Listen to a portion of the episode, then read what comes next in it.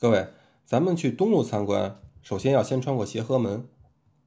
那明朝永乐年间紫禁城初建的时候啊，这儿叫做左顺门。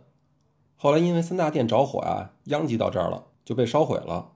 后来复建，再烧毁，然后再重修，直到清朝顺治年间重建的时候啊，才把名字改为了现在的协和门。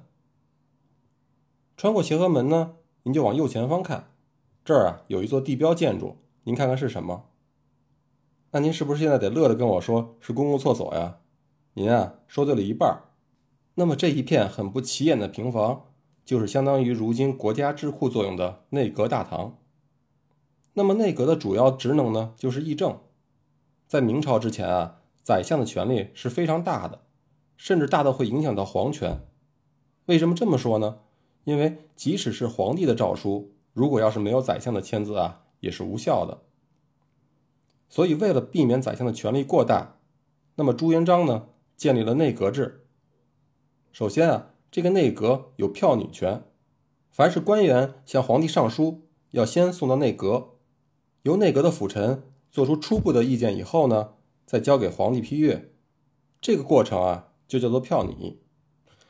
除了在行政上设了吏、户、礼、兵、刑和工部这六部之外呢，在地方上又设立了负责省一级行政区的民事和部分刑事事务的承宣布政使司。那么相当于现在的省委省政府，然后呢，又设立了省一级的司法部门，也就是主管这一个省的刑名啊、诉讼事务的提刑按察使司。同时，这也是中央监察机关督察院在地方的分支机构，对地方的官员行使监察权，相当于是现在的公检法和纪委的合体。再有啊，就是省级的军事指挥机关都指挥使司了。那么这三个部门呢，统称三司，而这个三司加上刚才的六部，并不是受内阁领导的，他们都是归皇帝直接指挥，所以呢，皇帝的中央集权也就有了充足的保证。最初的时候啊，这个内阁大学士只是相当于皇帝的顾问身份，只有皇帝呢有最终决定的权利，大学士除了给皇帝一些建议以外呢，很少有参与决策的机会。所以很多内阁大臣啊，平时并没有太多的事可做。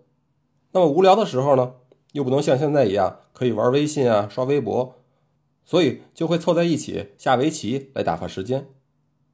那原本能当上内阁大臣的人啊，就都不是一般人。再加上没事儿就能拿起黑白棋子摆上几盘，所以后来很多的大臣呢，都练到了围棋国手的水平。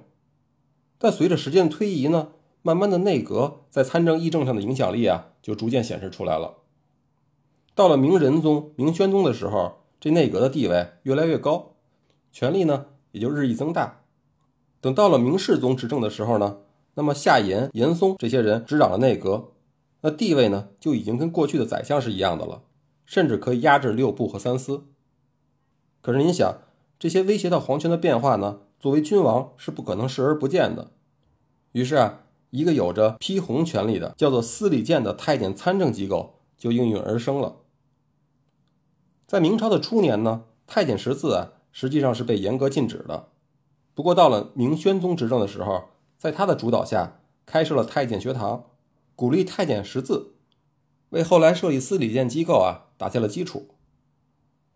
皇帝呢颁布诏令规定，凡是由皇帝口述的命令，都是要由专门的太监。用红颜色的笔记录以后，这才会交到内阁拟写诏书，然后呢交到六部校对进行颁发。这么做的目的呢，实际上是让司礼监的太监呢可以有牵制内阁的权利。虽然首席内阁大学士也叫做内阁首辅是有着票拟的权利，但他们呢却不得不依赖内部太监送达批红，所以内阁大学士只有跟宦官合作，才可能执掌大权。那么最具有代表性的呢，就是明朝著名的政治家张居正。这位在明朝万历时期的内阁首辅大臣和司礼监的掌印太监冯保通力合作，在万历登基的头十年呢，执掌了大权，也做出了很多为后人称道的利国利民的事情。不过，等到万历皇帝长大以后呢，威胁到皇权的张居正啊，还是逃不掉被抄家的结果。当然了，抄家的时候呢，他的家产。虽然比不上清朝富可敌国的和珅，但是呢，也令人瞠目结舌。说他是个大贪官啊，绝对都不算冤枉了他。所以，这究竟是不贪，但是在其位又没有能力谋其政的昏官好呢，还是这个能干的贪官好呢？的确是一个让人思考的问题。就好像如今有一些贪官很有能力，也做了很多实事，甚至呢造福了国家百姓，而有的当官的呢并没有贪，只是因为无能，让国家的几十亿的资金呢打了水漂。相比之下呀，其实这后者的危害啊可能更大。话又扯远了，咱们回来呢，接着说内阁。正是因为内阁和宦官之间存在这种相互制约的关系，所以啊，也时常发生争斗，甚至呢，不止一次的发生过大规模的相互杀戮的事件。那时间关系，咱们在这儿先暂时不说了。内阁档案呢，是指储存在内阁大库里的档案文件，而内阁大库一共包括两座库房，一个呢叫做红本库。俗称西库，那么什么是红本呢？红本也就是指存放皇帝红笔批示过的大臣成交的奏章。